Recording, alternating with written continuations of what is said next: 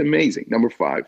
You have, Tom, pretty much learned your craft by doing it. In other words, you have not gone to college. You opted not to do that, right? Mm-hmm. And uh, I guess you have not been to drama coaches or drama classes, have you? No.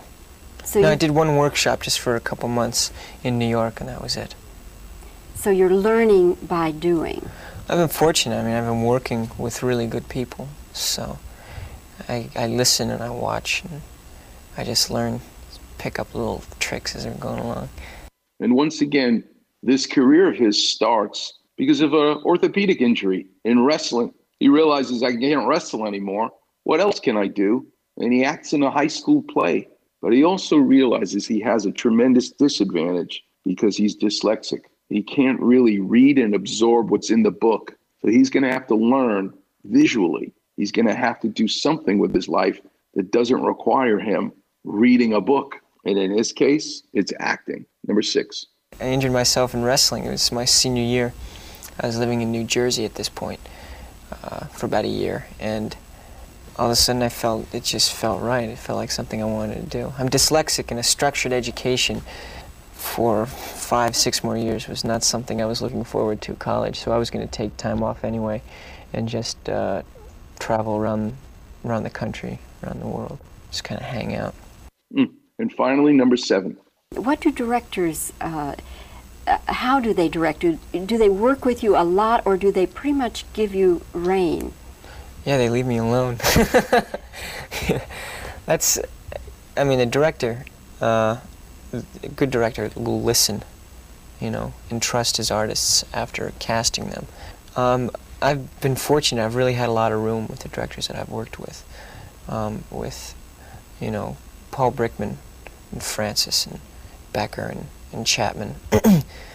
but especially Brick, he really trusted me. And I mean, he wrote and, and was directing the film, Risky Business on Paul Brickman. And I mean, it was like we were working on a level of, of not even verbal. It was, it was fantastic.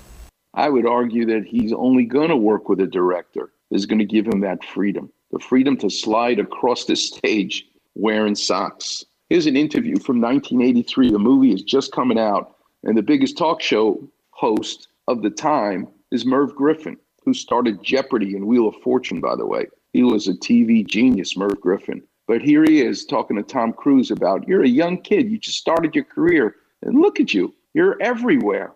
His success was immediate, but he also felt fortunate and lucky.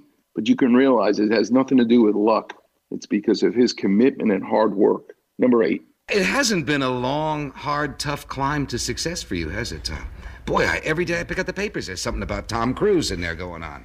No, sir, there- you know, three years, I've been really lucky. Is it? Do you do you uh, uh, claim luck in in all of it? Well, yeah, I feel very fortunate. I mean, there's a lot of good young actors out there, Yeah. and it just seems that I, you know, got the opportunities and just took the best of each opportunity, though. But uh, I do feel very fortunate. He has that freedom. Number nine. This new picture, I haven't seen it yet, but I've seen all of the ads for it, and it's gotten great reviews, and you particularly. It's uh, I can tell what the ads are about. It's uh, the family leaves on a vacation, and the Yes, sir. son takes over his first burst of freedom. Yeah, that's the storyline, but it's an interesting film because it's very stylish and it's dealing on so many different levels. I mean, you tell people the storyline, and yet that's really not what the film is about. I mean, the young man is uh, he's feeling the pressure of society about you know going to the best school, making a lot of money, having the best job, and uh, he meets this call girl, uh, high-priced call girl, and she's a metaphor for capitalism. Hmm.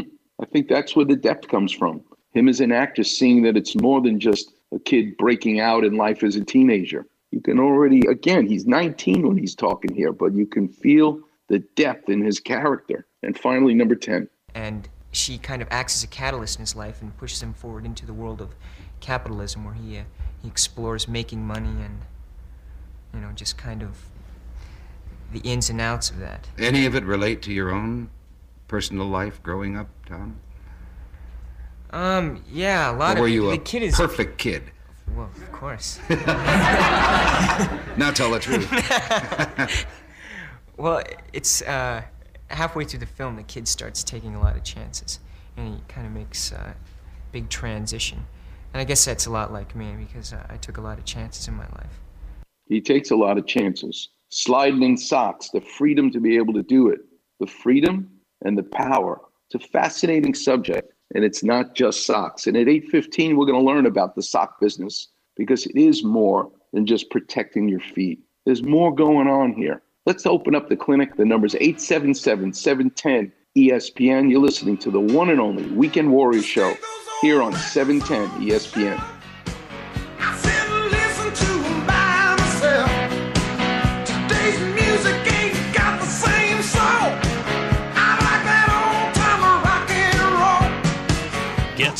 Just what are you getting at? Check out the Weekend Warrior Facebook page. Like this. Medical advice from Cedar Sinai, head of orthopedic surgery. Are you kidding? With a far rockaway attitude and a little drizzle of mozzarella. Well, it's important to me. Search Weekend Warrior in the space bar. Like this. And click on Doc's picture. I see. Like, follow, and enjoy the Weekend Warrior Facebook page.